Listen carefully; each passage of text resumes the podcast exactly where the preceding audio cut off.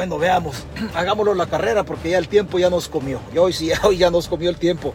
Igual a la maestra de Pepito, buenas noches, gracias por seguir acá. Con las personas que se conecten así de volada, como decimos, lo, vamos a hacer, pero la verdad es que esto es enfadoso. Es enfadoso estar cambiando clave de esta cosa, estar contraseñas y... No, no, no, no, la verdad, soy sincero en decir, no sé qué pasa con estas cosas, pero bueno, muchas gracias, reitero mis agradecimientos, un saludo a toda la gente que se conecta de cualquier parte, de cualquier parte en El Salvador, de los 14 departamentos, gracias a la gente que vaya a escuchar la transmisión en el futuro y obviamente usted que está aquí conectado.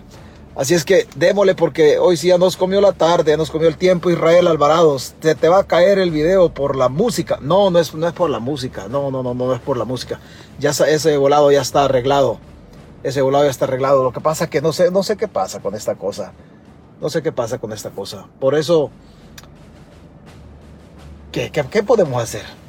No podemos hacer nada. Mire, este, esta osada, a mí ya me dijeron qué es lo que se puede hacer lo que sucede es que si lo que menos tenemos es tiempo, Vicky Quintanilla, gracias, Vicky Wendy Martínez, igual muchas gracias, Betty Barrera, Jorge López, gracias por estar acá. Y disculpen, disculpen que, pues esto ya no está al control de nosotros, ya se sale del control. ¿Verdad? Así es que de Jorge López decíamos, Wendy, Martínez, Luis, Luisa, Luisa Blanco. Yo le voy a, le voy a decir algo. Yo, yo le voy a decir, le voy a decir algo y se lo voy a pedir de favor. Vea, la única salida que tiene esto, ya me lo han dicho muchas veces, es que nosotros nos vayamos a la plataforma de YouTube. Dicen que YouTube es más seguro que Facebook, muchísimo más seguro, que la posibilidad de que bajen esto es, es, difícil. El problema, de, el problema de YouTube conmigo, permítame que se me cayó este volado. El problema de YouTube conmigo es que yo no tengo tiempo como para estar, para estar ahí aprendiendo a editar videos, a poner luces y toda esa cosa. Yo no tengo tiempo. Entonces, por eso nos quedamos acá, porque si ve, yo estoy aquí frente a mi casa, entonces es bien complicado. Aquí en Facebook ya nos familiarizamos y lo hacemos, pero aquí tenemos el problema. Solo defendiendo su solo perdiendo su tiempo no pueden hacer nada, señor. Yo no pierdo mi tiempo, yo no pierdo mi tiempo, yo vengo aquí, yo vengo aquí a, a, divertirme, yo no vengo a perder mi tiempo. El presidente Bukele es inamovible. No, es que yo no quiero mover a Bukele, yo quiero que yo quiero que vaya preso. Yo no, pasa nada, señor. Venga usted, ¿cómo se llama? Otoniel Catota. Bueno, ha prestado el cerebro el señor, ¿verdad? Lo ha prestado. Ha prestado el, el, el, cerebro. Y algo, y la verdad que, la verdad que aún así, aún así no sé, no sé, no sé qué pasa. Vea, la única salida que hay en esto es irnos para YouTube. Pero en YouTube vamos a, vamos a tener el problema de que yo no tengo tiempo para estar editando, ni para estar poniendo luces, ni nada por el estilo. En YouTube usted se puede quedar solamente con lo que decimos acá, con el contenido que tenga la página, pero más, más yo, no le, yo no le ofrezco, en, no le ofrezco más nada en, eh, en, YouTube. Yo no le puedo ofrecer más nada, más que, más que lo que conseguimos, el contenido, lo que yo pienso, lo que, lo que se opina de este rollo nada más. Pero si usted va a decir, oh, este está en YouTube y no tiene y no tiene luces y no yo no tengo yo no tengo tiempo para estar instalando absolutamente nada. Absolutamente nada. Sergio Echeverría, gracias por conectarse. Buenas noches, César, desde Canadá, dice Maribel Castro. Muchas gracias. Pero yo no tengo tiempo de, conectar nada, señores. No podemos ir a YouTube, seguramente nos vamos a ir porque yo no voy a guardar silencio. Seguramente nos vamos a ir, pero usted no, no va a ver. Vamos a darle vuelta a esto. Vamos a darle vuelta. Seguramente no vamos a ir allá, pero usted no va a ver luces allá. Allá no va a haber luces, allá no va a haber absolutamente nada. Quizás nos sentemos en algún lugar, quizás solamente encienda las luces, las luces del carro nada más. Y usted se queda con lo que, con lo que digamos nada más. Pero de ahí, de ahí no, no va a haber absolutamente nada. Solo el móvil o la idea va a ser proteger los videos y que no nos boten las, las cosas estas. Porque es, es, es, es, enfadoso. Vea, ya son las 10 con 43 y ya nos tomó la tarde. Ya nos tomó la tarde. Ya, ya tiempo ya no hay de estar conectado en este, en este... Permítame un segundo, voy a contestar algo por acá. Voy a contestar esto por acá, permítame. Permítame un segundito. Vea, le decía, le decía que, que nos podemos quedar, nos podemos quedar. Y vea, hagamos algo, lo que salga, lo que salga.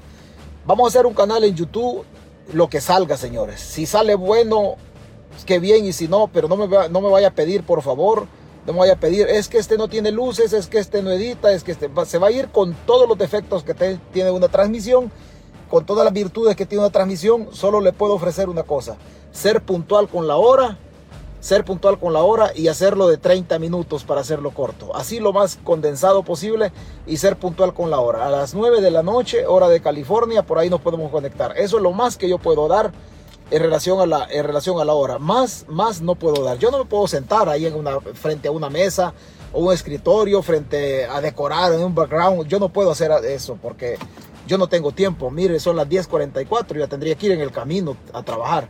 Pero bueno, démosle, mire es tedioso. Vea, veamos la cuestión del fútbol y la cuestión de las adescos, las alfas y las adescos. Las personas que conocen del fútbol y las personas que conocen de las adescos sabrán de que, de que los territorios se dominan desde las adescos y desde las alfas. Las asociaciones deportivas de fútbol que son una especie, una especie de control social o de control territorial en El Salvador, junto a las ADESCOS, esta, esta forma, nosotros habíamos tocado este tema ya antes. Nosotros lo habíamos tocado este tema dentro de los sueños guajiros del gobierno. Señores, les vuelvo a decir, Bukele no está jugando. Dice Otoniel Catota, que estos, bueno, yo sinceramente le digo, ni vengo con ganas de tolerar, no digamos tolerar a esta gente como Catota. Yo no tengo, yo no vengo con ganas de, yo no vengo con ganas de, de, de tolerar. Vea, esto ya se había, esto ya se había advertido de antes. Lo que pasa es que nosotros, nosotros no, no ponemos atención. Bukele no está jugando, los palestinos no están jugando. Estos, perdón por la frase que voy a decir, pero estos cabrones van con todo quitarnos el territorio. Y disculpe que yo saque mi nacionalismo. No, vamos a ver, vamos a ver. Aquí dice Tito Caballero. Aquí dice Tito Caballero. Dice, pero en YouTube le van a reclamos por derechos de autor, porque a usted le gusta poner música. No, las reglas de YouTube ya las conocemos. Aquí nosotros infringimos de esta manera porque no hay ningún inconveniente. No, las reglas de YouTube ya las conocemos. Claro, en el camino tenemos que mandar, que, tenemos que mandar a hacer quizás un video como para la introducción o la, o la de un minuto quizás para la introducción de la transmisión. Pero no, las reglas de YouTube, eso no hay ningún problema. Si el problema, el problema es que yo no tengo tiempo para sentarnos a editar cosas allá. Ese es el único inconveniente o que usted vaya a ver luces y que va a decir, no, es que este tramite de un carrito otra vez. Yo no tengo tiempo de eso, porque yo no me dedico a esto, sinceramente. Eh, yo, yo no vivo de esto. Pero hoy sale Zaira Navas hablando de la PNC, de la, de la militarización de la PNC. Un tema que también nosotros lo habíamos tocado. Y, nos, y, vamos, y vamos a retrotraer o retomar un video de hace unos días donde nosotros tocábamos esto. Bukele no está jugando, señores. Los palestinos no están jugando. Le van a quitar su territorio, nos van a quitar el único terrenito que tenemos y nos van a dejar en verga. Ese es literalmente lo que va a pasar. Ese es literalmente lo que va a pasar. Pero nosotros no queremos entender y pensamos de que esta gente, vea, vea, usted dirá que yo vivo en Estados Unidos y que soy racista porque vivo en Estados Unidos y que me estoy expresando mal de los, de los apellidos raros del Salvador. Yo vivo accidentalmente en Estados Unidos, pero mi único territorio es El Salvador. Es la única tierra que tengo en el mundo. Los accidentes de la vida, las ganas, las ganas muchas veces de trascender, lo llevan a uno a buscar otros horizontes. Pero Estados Unidos no es mi tierra, no es mi tierra. Yo aquí estoy prestado en Estados Unidos, en donde los accidentes de la vida me han traído para acá. Mi única tierra se llama El Salvador. Acá usted puede ser ciudadano norteamericano por naturalización, lo que usted quiera. Usted puede residir en Estados Unidos con su green card, puede tener su estatus legal con un TPS, lo que usted quiera. Pero independientemente del estatus que usted tenga en Estados Unidos, usted sigue siendo del Salvador. Es la única tierra que nosotros tenemos. Y ese es mi jodedera en relación a El Salvador. Pero esta gente no se detiene. Estos van con todo. Estos van con todo. Vea. Hace unos, hace unos días nosotros hacíamos un video donde se hablaba de todo este rollo de la militarización de la policía, del que le quitan la mística a la policía. Lo que, toco, lo que toca Zaira Navas y eh, de una ONG Cristosal, ya lo habíamos tocado. El problema de Zaira Navas es que Zaira Navas tiene las piernas, o sea, bueno, no, vaya, no vaya a ser que me vayan a decir que soy, eh, que soy misógeno. El problema de Zaira Navas es que dejó de hacer su trabajo cuando tenía que hacerlo, cuando fue inspectora de la policía. Hoy a estas alturas a Zaira ya se le complica, se le complica un poquito más. No estoy diciendo que no tiene derecho de hablar, sí tiene derecho de hablar. Sí tiene el derecho de hablar Zaira. Pero ya se le complica un poco más porque dejó de hacer su trabajo Zaira cuando tenía que hacerlo. Ese es el inconveniente. Hoy están hablando, están hablando de, de la PNC. ¿Qué decíamos nosotros hace unos dillitas sobre la Policía Nacional Civil?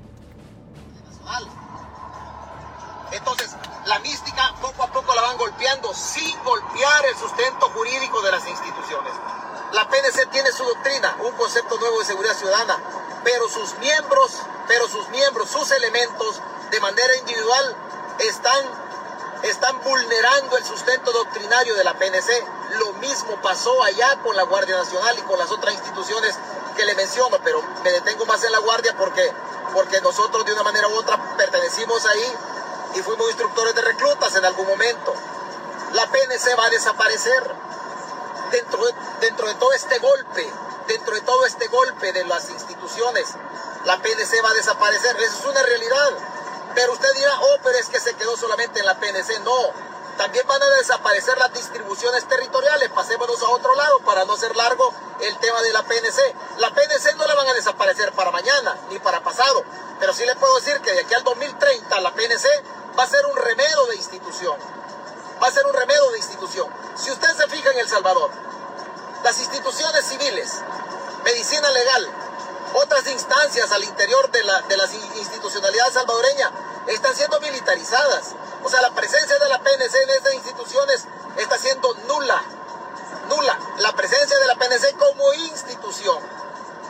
Y cuando llega, las, cuando llega la PNC, si usted se fija, los mandos policiales, si llegan a medicina legal, llegan con el uniforme verde olivo, camuflado. Los mandos de la PNC llegan a hacer alguna diligencia y encuentran ahí a la misma Fuerza Armada con el uniforme verde olivo camuflado también. Al final, dentro de la mística institucional, en donde los uniformes juegan un color, un juego, un rol muy importante, al final, cuando llegan los mandos policiales con el verde olivo camuflado y está la Fuerza Armada, no se distingue ya quién es la Policía Nacional Civil y quién es, y quién es la Fuerza Armada. No se distingue porque vamos a la militarización. Esta dictadura se va a sustentar en la represión que van a ejercer los brazos armados, para ahí se va a sustentar la dictadura de Bukele, cambiando las dictaduras del pasado. En el pasado los militares llegaban a través de los golpes de Estado, los coroneles o los generales daban golpe de Estado y ellos estaban, era la cara visible de los directorios cívico-militares. Los civiles estaban atrás de ellos acompañando al militar que había dado golpe de Estado. La modalidad ha cambiado. Hoy ya no estamos en el término de las dictaduras militares, estamos en el término de las dictaduras constitucionales o dictaduras civiles. Hoy son los civiles los que están adelante y los militares están atrás, sosteniendo la dictadura del civil. En esta dictadura constitucional, en una modalidad que se empezó a echar a andar como concepto allá por 1996-97, pero poco a poco ha venido caminando. Y la dictadura constitucional no es otra cosa más que la forma pacífica del caudillo o del líder de llegar al poder a través de las reglas del juego democrático, respetando la ley. Pero cuando consiguen el poder político, cuando ya están en el poder, tuercen la ley, desaparecen la constitución, reforman la constitución, secuestran todas las instituciones, hacen un solo poder dentro del, dentro del poder ejecutivo, concentran el poder legislativo y el poder judicial, que es lo que ha pasado en el caso del Salvador. Estando en el poder, tuercen la ley y empiezan a politizar la ley. Llegan al poder y politizan la ley. Dentro de la politización de la ley, la orientan a perseguir a aquellos opositores que no piensan como ellos o la orientan a perseguir a aquellos que ellos sospechan que pueden hacerles de alguna manera el juego de contrapesos. Generan los enemigos internos y externos. ¿Para qué? Para ir controlando a la sociedad. Antes, en el gobierno de Bukele, cuando empezó hace un año, el salvadoreño era bien dado a, a opinar Hablemos del control social que ejercen. Hablemos del control social que ejercen. Usted no debe, usted no debe dejar, dejar de pensar en algo. Las instituciones que generan control social, la iglesia católica, las iglesias cristianas, son instituciones que generan control social. Los sindicatos, el fútbol mismo, las organizaciones territoriales a través de las ADESCOS, que es una manera de controlar los territorios. O sea, no vaya a pensar usted que lo que está pasando en este sentido. En esta transmisión, ¿se acuerda cuando hablamos nosotros de la nueva distribución territorial que viene para el futuro en el pensamiento guajiro de los Bukele? ¿Se acuerda usted cuando hablamos de tres, de tres regiones semiautónomas, cada, cada región con gobiernos diferentes, en donde iban a responder Oriente con una región semiautónoma, o el, el, centro con otra región, Occidente con otra, todo respondiendo a una sola, a una sola, a una sola presidencia. ¿Se acuerda que hace poco hablábamos justamente de eso? Ahí estamos nosotros metidos en un plan que se está desarrollando en El Salvador, pero no vaya a pensar que este plan va a durar uno, dos o tres años, no, este plan va caminando poco a poco. La idea es cambiar, desde cambiar la estructura de la redistribución del, territorio. Generar otra, otra especie. Usted se acuerda, hace poco hablábamos en esta transmisión justamente, justamente de eso. O sea, no vamos hacia otro lado, vamos a una nueva manera de controlar a la sociedad. Si usted se fija, el régimen de excepción. En el régimen de excepción es una, una mera manera de controlar socialmente. Y me va a decir alguien, oh, pero es que fíjese que, fíjese que nosotros hoy somos una sociedad más segura. A ver, dígame usted cómo es que siendo una sociedad más segura, solamente en el régimen de excepción, las autoridades de la patrulla fronteriza en Estados Unidos han reportado más de 26 mil salvadoreños que vienen indocumentados a los Estados Unidos. O sea, el control que está ejerciendo a través del fútbol, a través de las ADFAS. Las ADFAS son una especie de distribución territorial del fútbol en los 14 departamentos de El Salvador en los 14 departamentos, todas las alfas o todos los departamentos tienen alfas, que son instancias dentro de, la, dentro de la estructura deportiva que también concurren con un voto y son el mayor caudal al momento de elegir al directorio de la Federación Salvadoreña de Fútbol. El fútbol en el mundo siempre ha sido una manera de controlar socialmente a los habitantes. Hoy los Bukele van encima, van encima del fútbol y a los que conocen de las, de las ADESCOS también van encima de las ADESCOS. ¿Por qué? Porque van intentando concentrar el control social de toda la población en todo el territorio. Después del régimen de excepción, y ahí me perdona porque siempre ando algo malo a esta hora de la garganta. Después del régimen de excepción, el gobierno ha sometido a la población. Los ha sometido. Hoy presentan una liga nacional de fútbol Hoy presentan una Liga Nacional de Fútbol como una manera paralela, una manera paralela a la Liga Mayor de Fútbol en El Salvador. En el sueño de Bukele, perdón, en el sueño de Bukele se imagina Bukele que la FIFA se va a quedar callado. La FIFA lo va a sancionar, pero a Bukele no le importa que la FIFA lo sancione. A Bukele no le importa que el fútbol salvadoreño vaya a quedar uno, dos, tres años o los años que sean necesarios para echar a andar ellos su plan. En todas estas cosas, el salvadoreño creerá que el empresario, el empresario del Salvador es contra Bukele. No es contra Bukele. No es contra Bukele. El empresario salvadoreño, y ahí me perdonan los empresarios porque dirán que tengo una batalla, una lucha contra ellos. No es una lucha contra los empresarios buenos, es una lucha contra los malvados. Es una lucha contra los malvados. Por eso el empresariado en El Salvador no dice absolutamente nada. No dice absolutamente nada, se quedan completamente callados. ¿Por qué? Porque están haciendo dinero con las compras públicas. Están haciendo dinero con las compras públicas. Por eso el empresario no se, queda, se queda callado. Pero, pero ya hoy, pero ya hoy echan a andar este tipo, esta liga de fútbol en El Salvador. Y vamos, vamos profundizando en el control social en el país. No vaya a creer que esto se va a detener. En ningún momento se va a detener, señores. En ningún momento me resulta bastante curioso que Zaira Navas, que Zaira Navas toque un tema. Dice, dice Zaira Navas, hay un franco propósito por desplazar a la PNC y darle la autoridad a la FAES. Oiga, licenciada, ¿y por qué echan de ver hasta hoy que este es, este es un, un sueño al interior del Partido Nuevas Ideas, al interior del gobierno? Zaira Navas es una señora de izquierda, viene de ser en los gobiernos del frente inspectora de la PNC.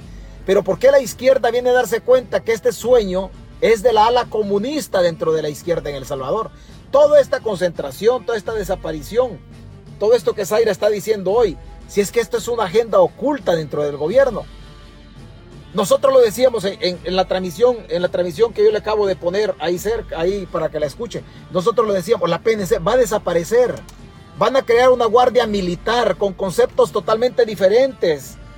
Con conceptos totalmente diferentes que se plieguen a, las, a la agenda 1920, 1921, 1920, 2021 y 2122 del Foro de Sao Paulo en la creación de la Guardia Militar. Lo que pasa es que hay gente que cree que porque el Foro de Sao Paulo es una instancia de izquierda, cree que es cualquier izquierda.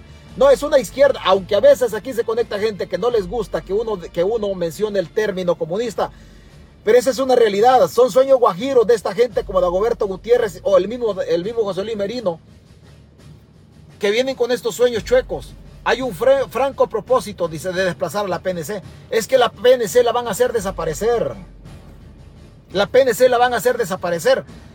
No crea que la PNC involucrada en violación de derechos humanos está involucrada así por así. No, la mística de la PNC se la van a golpear.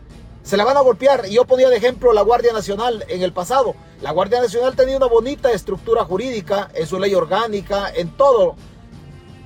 Pero sus miembros, sus miembros se vieron involucrados en violación de derechos humanos. Y los mandos que dirigieron a la Guardia Nacional, institución a la que yo honrosamente pertenecí, los mandos toleraban la violación a derechos humanos. Al final, la Guardia desapareció por violar derechos humanos. Hoy por hoy, la Fuerza Armada, hoy por hoy, la Policía Nacional Civil, que es el único cuerpo de seguridad en El Salvador, hoy por hoy la policía se ve involucrada en violación a derechos humanos. Esa violación a derechos humanos, más las denuncias del futuro a nivel internacional, van a ir quitándole prestigio a la PNC y la sociedad. Usted y yo nos vamos a hartar de la PNC, de que ande violando derechos humanos. A partir del hartazgo de la sociedad, vamos a ir presionando poco a poco a que la PNC desaparezca y que monten una guardia militar diferente para entregarle el poder a quién? Otra vez a la represión de la Fuerza Armada no como institución, sino como política individual de quienes la dirigen en este momento. O sea, no vaya a creer usted, no vaya a creer usted, oh, es que este tiene miedo que militaricen el país. No, no, le tengo miedo a la represión. Le tengo miedo a la represión. Porque a pesar de que yo pertenecía a la Fuerza Armada, institución que nunca me voy a arrepentir de haber pasado por ahí, pero no le voy a negar que al interior de la Fuerza Armada se van creando también núcleos o células o grupúsculos de oficiales que poco a poco van concentrando el control de la Fuerza Armada y este después lo van desplazando, lo van desplazando afuera de la institución armada y empiezan las represiones y empiezan las persecuciones políticas, empieza la gente, empieza la gente a sufrir. En la Fuerza Armada antes, al militar en la escuela, en la escuela militar, al cadete lo preparaban para ser presidente de la República a través de un golpe de Estado. Después le quitaron el poder, el poder a la Fuerza Armada y le, le, quitaron todo y trasladaron el poder a los civiles. Y los militares los educaron para ser ministros, para ser ministros de defensa. Los ministros de defensa no tiene sentido. ¿Por qué? Porque los ministros de defensa duran un montón de tiempo.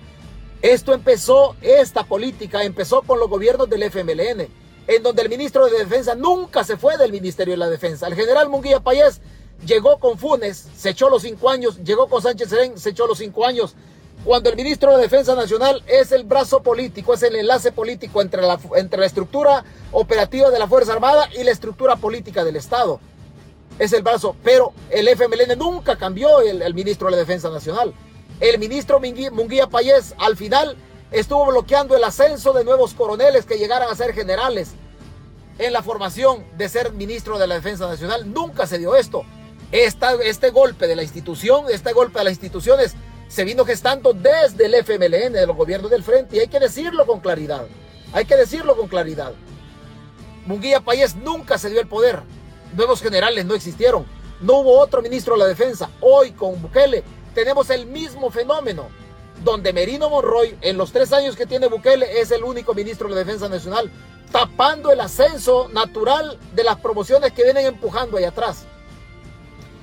La idea del oficial de llegar a ser ministro de la defensa se trunca con esto, los tapones que ponen los gobiernos para que los nuevos oficiales ya no lleguen a ser ministros para controlar políticamente la Fuerza Armada desde el enlace político del ministerio con el enlace político o el enlace que hace el ministro con la parte operativa de la Fuerza Armada y en la parte política del Estado. ahí se quedan. Hoy los oficiales ya no quieren ser ministros de defensa porque no, no existe la posibilidad. Hoy se quedan con la idea nada más de ser comandantes de brigada o comandantes de destacamento solo para tener responsabilidades territoriales y responsabilidades de la administración de algún recurso humano.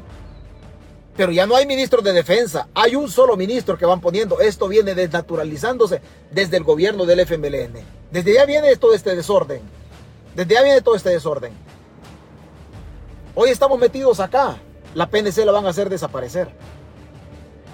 Es una realidad. Y Zaira Navas, Navas lo dice. Zaira Navas fue inspectora de la Policía de, de inspectora en la Policía Nacional Civil. La institución al interior que tiene la, como función tutelar, salvaguardar, vigilar el comportamiento en cuanto a procedimientos de parte de, parte de la corporación policial.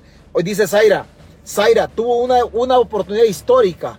Toda la promoción, la primera promoción de oficiales, a la que pertenece Howard Cotto, a la que pertenece eh, Oscar Chávez Valiente, que pertenece el Andaverde, el, eh, Ramírez Andaverde, a la que pertenece García Funes, a la que pertenece a la que pertenece Arrias Chicas, Escobar Baños, toda esa promoción Zaira Navas tuvo la oportunidad de desmontar esa promoción de la policía. Había un montón de militares o de oficiales de la policía con un origen militar que Zaira pudo quitarse a los militares que estaban mencionados en investigaciones de narcotráfico y Zaira no lo hizo. Zaira no lo hizo porque después concurrieron otros poderes como la intermediación de Guillermo Gallegos, el mismo coronel Almendares, que en ese tiempo era parte de la Comisión de Seguridad Pública en la Asamblea. El FMLN no tuvo el valor de desmontar a esta, esta estructura de oficiales delincuentes dentro de la policía, a los, que, a los que mencionaban en sendas investigaciones periodísticas incluso, en donde tenían vínculos con el narcotráfico, con el burro Herrera en la feria ganadera de Sonsonate, con la parte de los perrones en Oriente. Toda esta estructura a la que pertenecía Ricardo Meneses, aquel exdirector de la policía, a quien sorprendieron en un jaripeo, en un jaripeo en Jocoro, Morazán, jaripeo montado por el narcotráfico en El Salvador. Hoy tenemos nosotros que el narcotráfico permeó tanto la política en El Salvador que diputados de Nuevas Ideas, campañas políticas de estos diputados allá en el oriente del país fueron financiadas por el mismo narcotráfico. Financiadas por el mismo narcotráfico. Esta parte que le estoy hablando del narcotráfico Zaira pudo haber desmontado toda esta promoción de oficiales que hoy está haciendo tanto daño al interior de la policía. La pudo haber desmontado ¿cómo? Quitándolos, sancionándolos y quitándolos de la institución. Porque hay sendas investigaciones donde la misma Policía Nacional Civil, y yo voy a decir lo mismo, de esto sabe Rodrigo Ávila, de esto sabe Rodrigo Ávila. Por eso a Rodrigo Ávila el gobierno no lo toca, porque Rodrigo les conoce la, lo a vida, a vida y por haber a esta, a esta promoción de oficiales o no las investigaciones de aquel tiempo, y Rodrigo Ávila lo sabe, las investigaciones de aquel tiempo no arrojaron datos que el comisionado Eduardo Azucena López le daba seguridad a la misma banda de los perrones para que el tráfico de droga lo pasara por todo el territorio salvadoreño, con la anuencia de los gobiernos areneros de aquella época. O sea, El Salvador no se viene destruyendo de hoy, pueblo, se viene destruyendo desde hace años. Desde hace años se viene destruyendo. O me va a decir alguna persona, alguna persona por acá me va a decir, me va a decir que lo que sucede con este campesino de Tejutla en el departamento de, en el departamento de, de Chalatenango, o me va a decir que este campesino, este campesino era, era pandillero.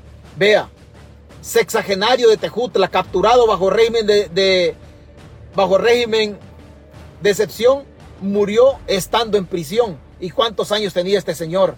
Y aquí viene gente y se conecta. Yo veo gente de 70, 80 años y se conecta y dice, oh sí, es que era pandillero. ¿De dónde un ser humano de 60, 70 años va a ser pandillero?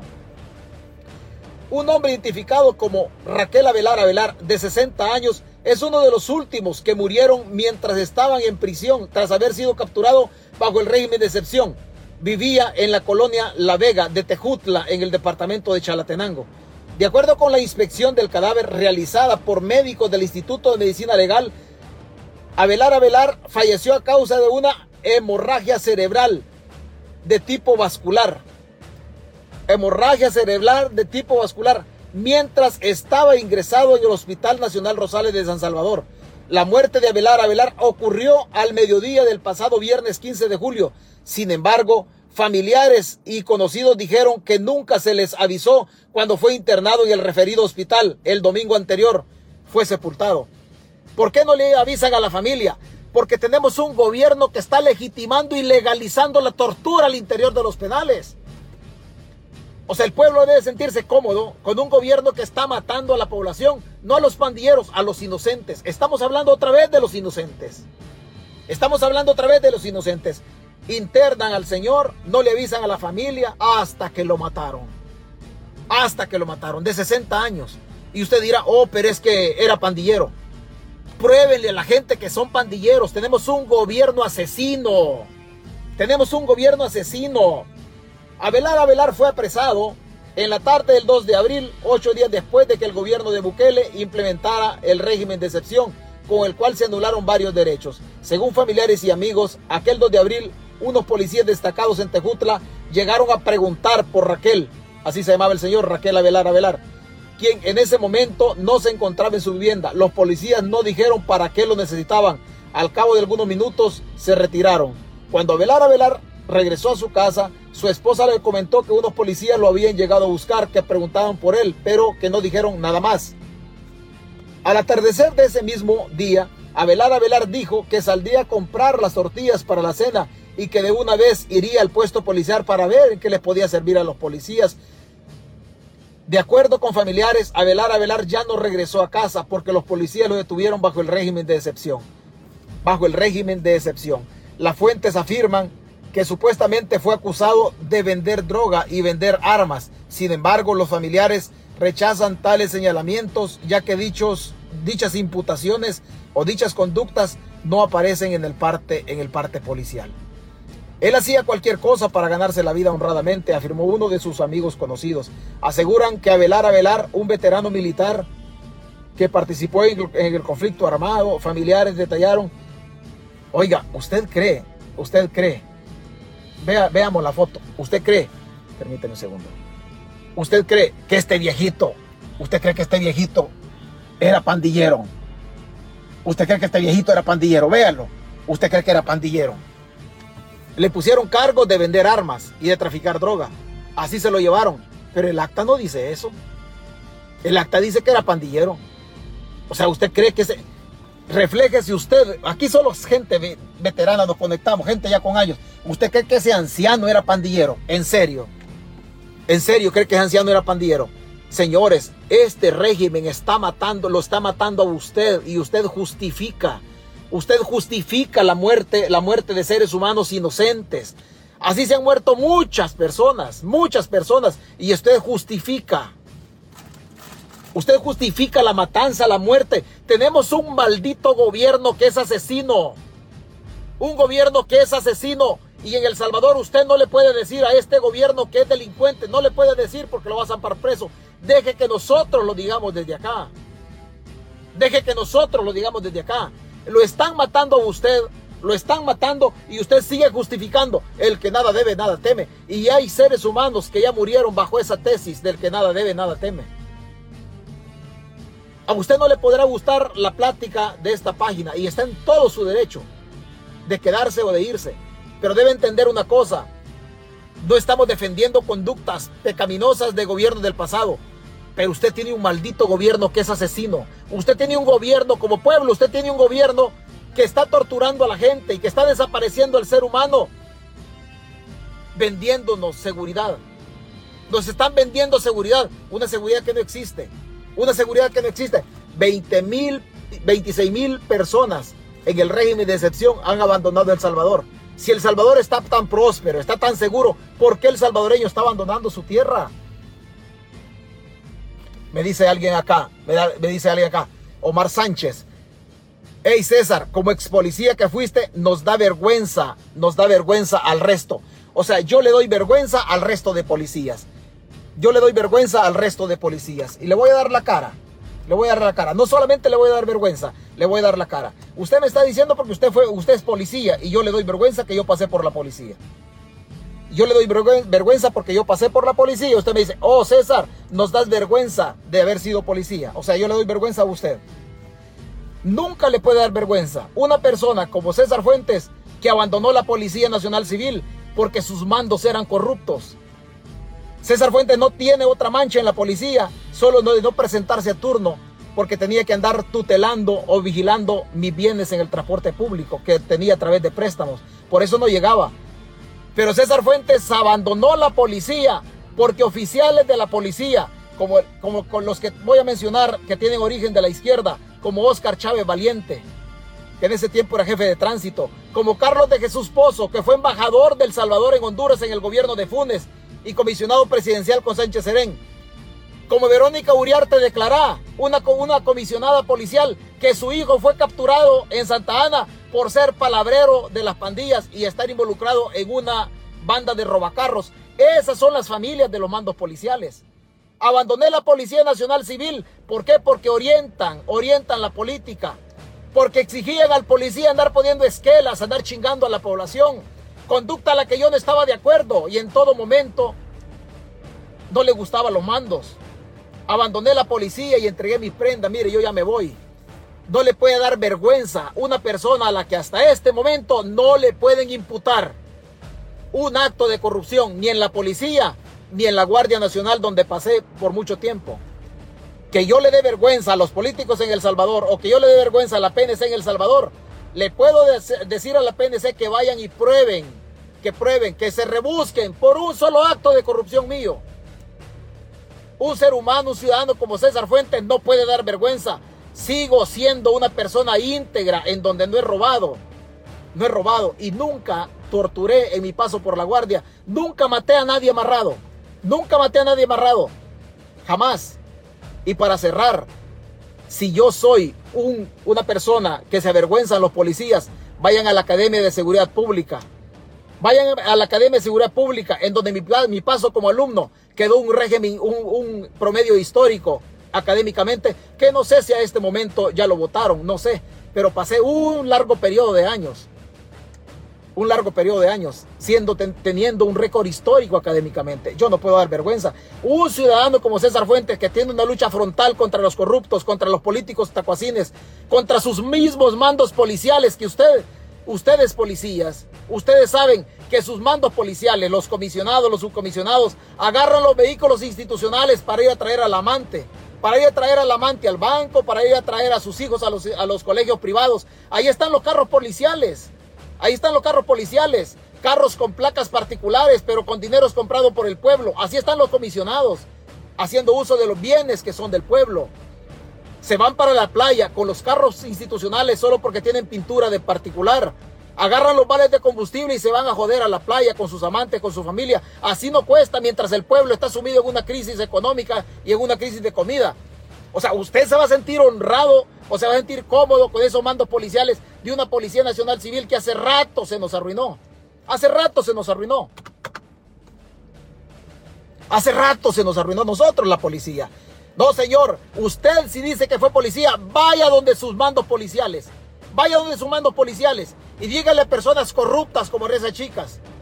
Dígale a personas corruptas como Escobar Baños. Dígales a estas personas. Y hoy, hoy, voy a decir, hoy voy a decir algo acá que nunca lo había dicho. Acá se conecta a veces o le llega mi concepto al comisionado Rafael González García Aguirre. Rafael González García Aguirre. Rafael González García Aguirre, cuando fue comisionado policial, él fue director de la Academia Nacional de Seguridad Pública. Y la Rafael González García Aguirre sabe que él, él alcahueteó la compañía que da comida a los alumnos de la Academia Nacional de Seguridad Pública.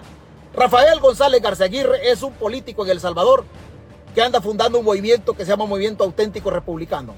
Rafael González de perdió la oportunidad histórica de limpiar la policía cuando él fue parte de la policía y se quedó callado cuando la compañía Adonai que daba comida a los internos en la Academia de Seguridad Pública o nos daba comida a nosotros cuando íbamos a los cursos hacía chabacanadas al interior de la policía. Rafael González García Aguirre guardó silencio.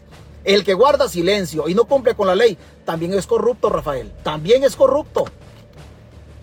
También es corrupto. Hay que pegarle a, cualquier tacuacín.